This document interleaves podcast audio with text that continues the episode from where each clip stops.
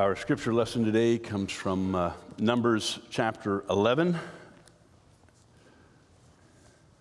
And I'll read uh, 24 to 31.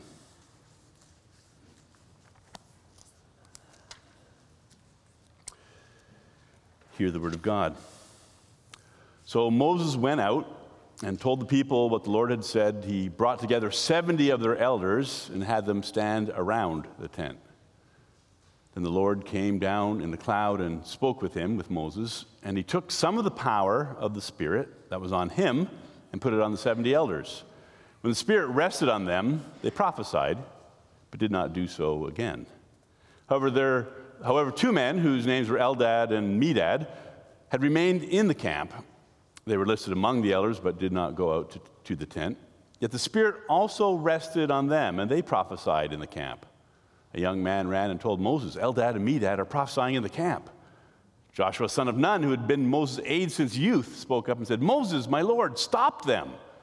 But Moses replied, Are you jealous for my sake? I wish that all the Lord's people were prophets, and that the Lord would put his spirit on them. Then Moses and the elders of Israel returned to the camp. This is the word of the Lord.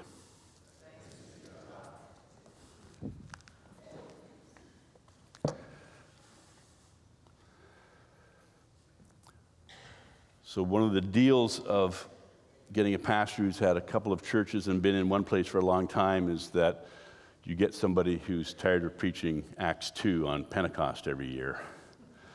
Um, and since I grew up in this tradition, in which many people have said to me, Well, we definitely know God, and we hear a lot about Jesus, but who is this Holy Spirit guy? Um, I've spent a fair, about, fair amount of time trying to figure out how do we understand the Holy Spirit, not just on Pentecost, but how do we understand that the Holy Spirit is the one who empowers the church for everything that we're supposed to be doing, and how do we connect with that? Um, you may be glad to know that I have given up on the idea that in order to have the Spirit, you have to be expressively exuberant people, because that's not the nature, sorry, is that offensive? That's not the nature of this community right? We will find ways to allow the Holy Spirit to work the way the Holy Spirit wants to work through the exact particular kinds of people that we are. But make no mistake, we do need to learn to continue to depend on that Holy Spirit.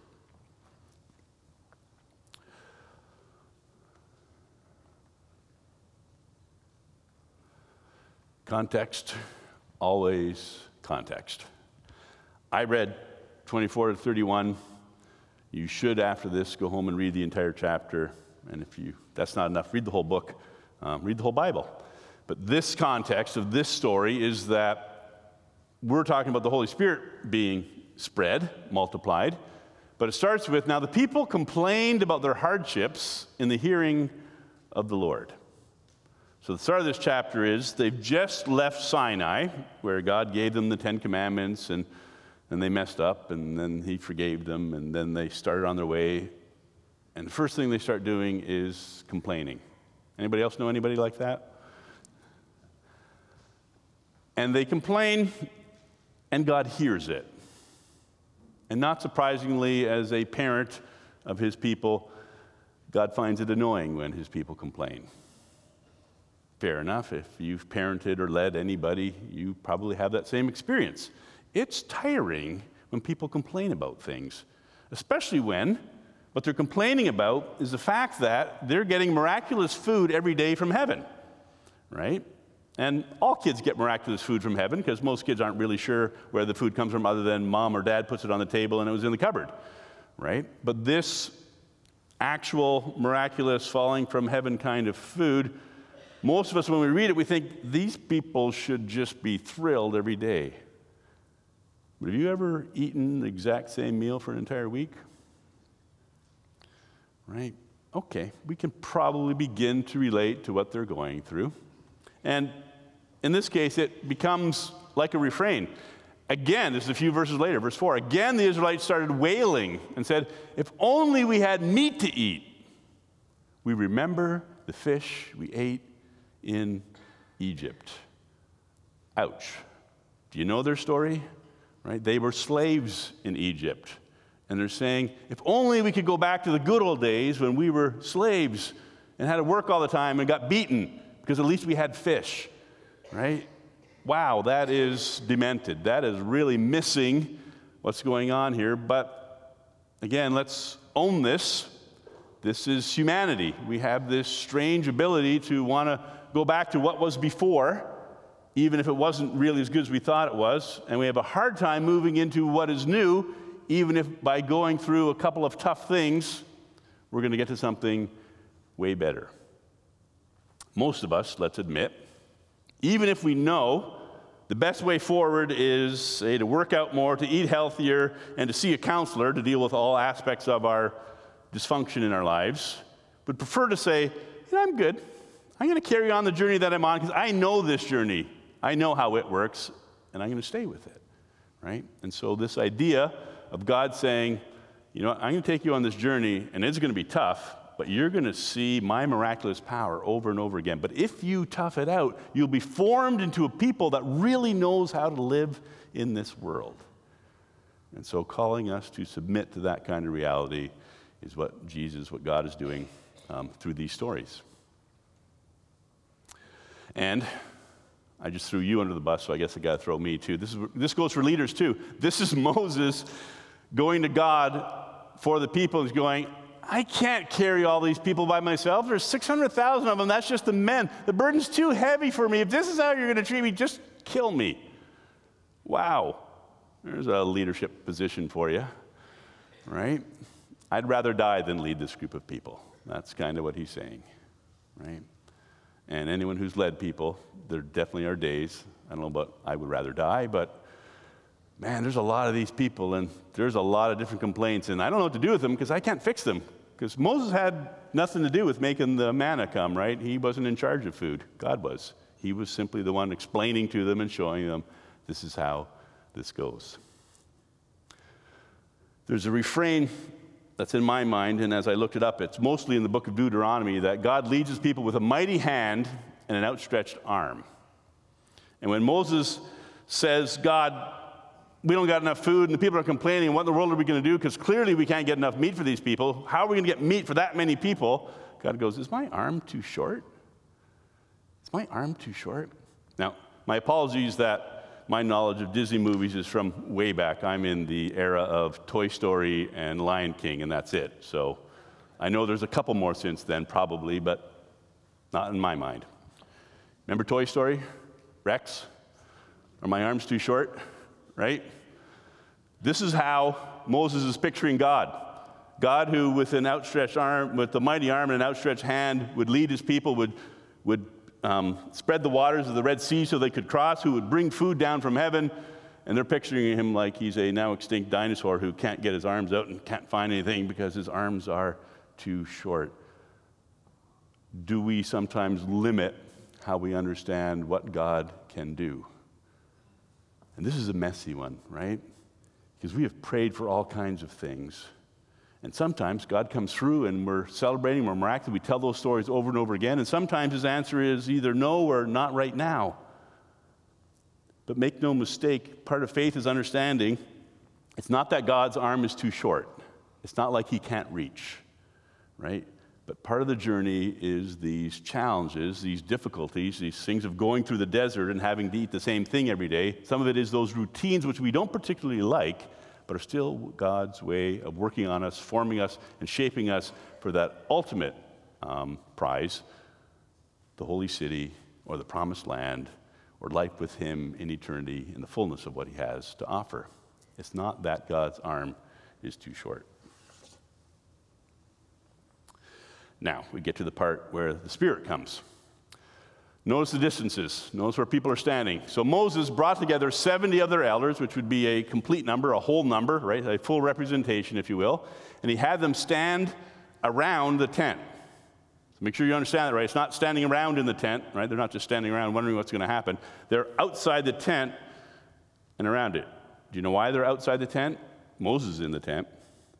It's because this is God's holy presence, right? So, this is the other deal about these people complaining God actually traveled with them. They saw a pillar of fire at night and a pillar of cloud by day. They saw God's presence, and it would land on the tent of meeting. And Moses would go into that, that cloud and stand there and talk with God. But they all knew that if they got too close, they weren't going to make it. So they stood around. He told them, You stand around here and you wait.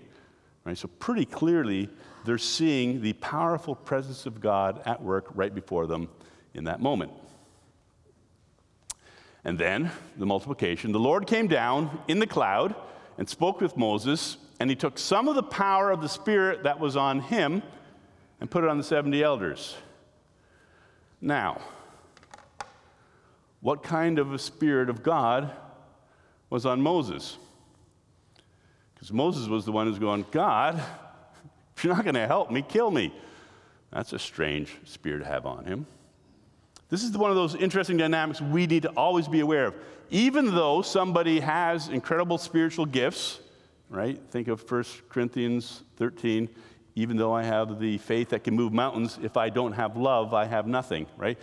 Even though people have incredible gifts, if they are not um, maturing, if they're not trusting, if they're not continually putting themselves in a place of surrender to God, those gifts can actually be dangerous, right? So we have complaining Israelites and bemoaning leader Moses, and God comes down and says, I'm going to take some of the spirit that I put on you and I'm going to multiply. I'm going to put it on these other people. And he does so. And notice this like with love, with the Spirit, when you give the Spirit away, when you multiply the Spirit, you have more, right? It doesn't diminish. So if I feel love, that's pretty awesome for me. If I love other people and they feel love, that's better. If I keep loving more and more people and they experience that, I don't feel less loved. I actually feel more love in that process. And the Spirit's the same kind of thing, right? We don't need to hang on to this and say, well, the church has control of how we do this and we need to hold on to these things. It's something that as we share it and multiply it and give it away, God recognizes it grows, right? It deepens and it becomes more full. So in the Old Testament, this is a teaching from uh, Nicky Gumbel in um, Alpha, by the way. In the Old Testament, the Spirit landed on particular people at particular times for particular tasks, right? So, one of, the, one of the coolest stories in the Old Testament about the Holy Spirit coming was God said, You're going to make the tabernacle and you're going to make this really cool stuff out of gold and wood and so on. He had people who, for 400 years, had been making bricks and probably weren't getting any training on the side because they made bricks all day and then they went to bed, right? So God says, hey, make, make me some really amazing um, crafts out of, out of wood and gold and so on. And they're going, yeah, who? Who knows how to do that? And God says, oh, I'm going to put my spirit on uh, Bezalel, I think was his name. Not Bezimer, Bezalel, let's be clear, right? Maybe Bezimer. And he could do these things. And then when he was done, he was done. Here, when the Spirit rested on them, they prophesied, but did not do so again. And sometimes this is how the Spirit works. When you receive the Spirit, when you have an anointing, you have the sense of, oh, wow, I feel something right now, and, and maybe you speak in tongues, or, or maybe you have some other um, sense of what God is doing that you need to work through. And sometimes it pauses, right? This was a sign to them God moved. And I encourage you that as you seek God's Spirit, as you pray with others, that you pay attention to those times where you're going, oh, so- something went on there. I felt something there. I experienced something, something powerful came to my mind. It's different, so I can't tell you exactly what's going to be. I just encourage you to be aware and open and to share those things as they happen. And then the distance anointing. However, there were two men who had remained in the camp they were listed among the elders, but did not get the memo to go out to the tent.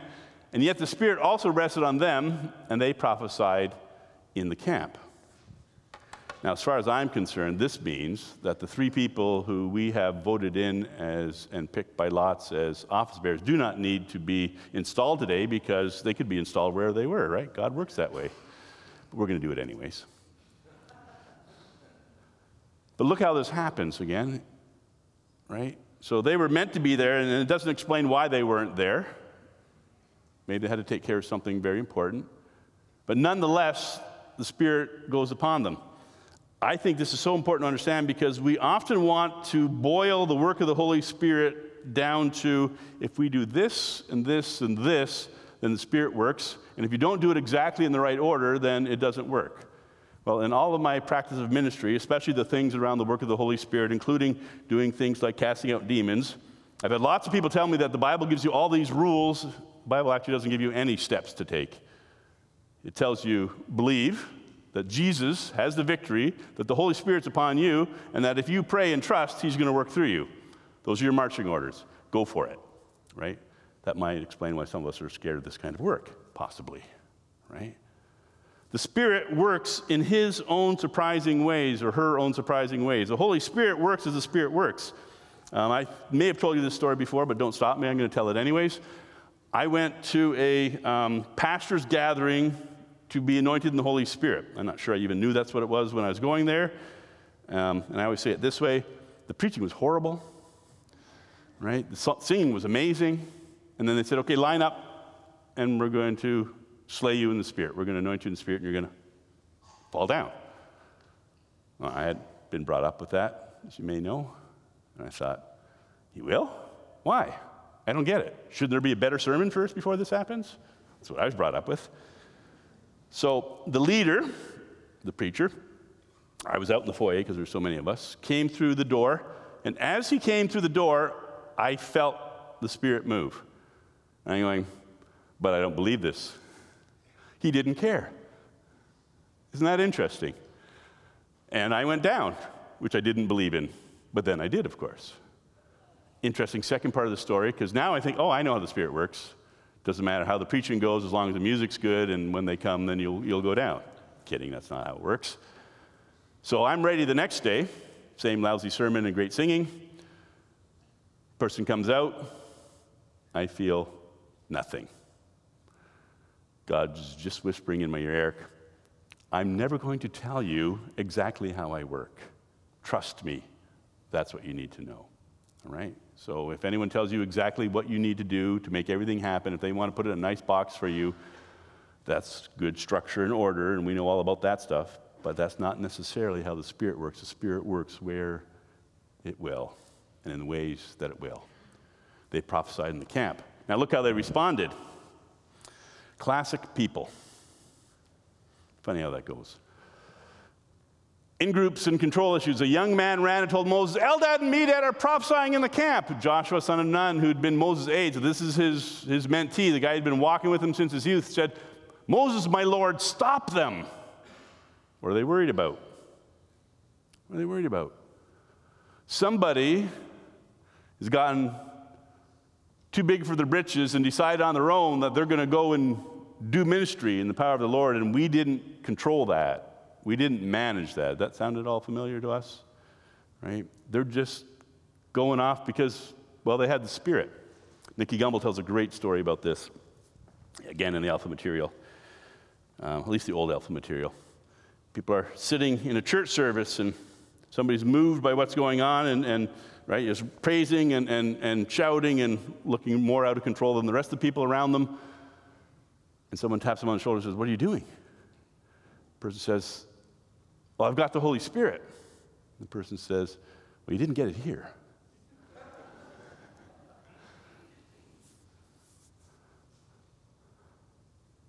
Anybody working in the power of the Spirit, whether they got it from you in your church or not, got it from God. We live in a world where there are a whole variety of expressions of Christianity. You know that, right? There's a whole variety of expressions of faith. There's a whole variety of ways that people experience what God is doing among them, right? And we need to allow and understand and embrace the fact that that comes from God. That's on His initiative, and He do, does that as He will because He's God and it's His Spirit. You know that at Pentecost, the disciples weren't sitting there going, I can't wait until we get filled with Spirit because we're going to take this world by storm. Right? They were sitting there scared that they were going to get in trouble and probably get arrested. That's what they were thinking. But nonetheless, God, by His Spirit, makes it happen in His way and as He will. And then this foreshadow, in fact, this whole passage is really a foreshadow. Moses said, Are you jealous for my sake? I wish that all the Lord's people were prophets and that the Lord would put his spirit on them. Well, good news for you, Moses. That is exactly God's plan. Joel 2 I'll pour out my spirit on young men and old men, on men and women, right? I'll pour it out on all my people, and they'll all prophesy. And then on Pentecost, that's what Peter preaches on. He quotes Joel 2 in Acts 2 and says, I will pour out my spirit on all people, and young men will prophesy, and old men will prophesy, and males and females will prophesy, and everyone will do the work of God. Because that's the idea behind this.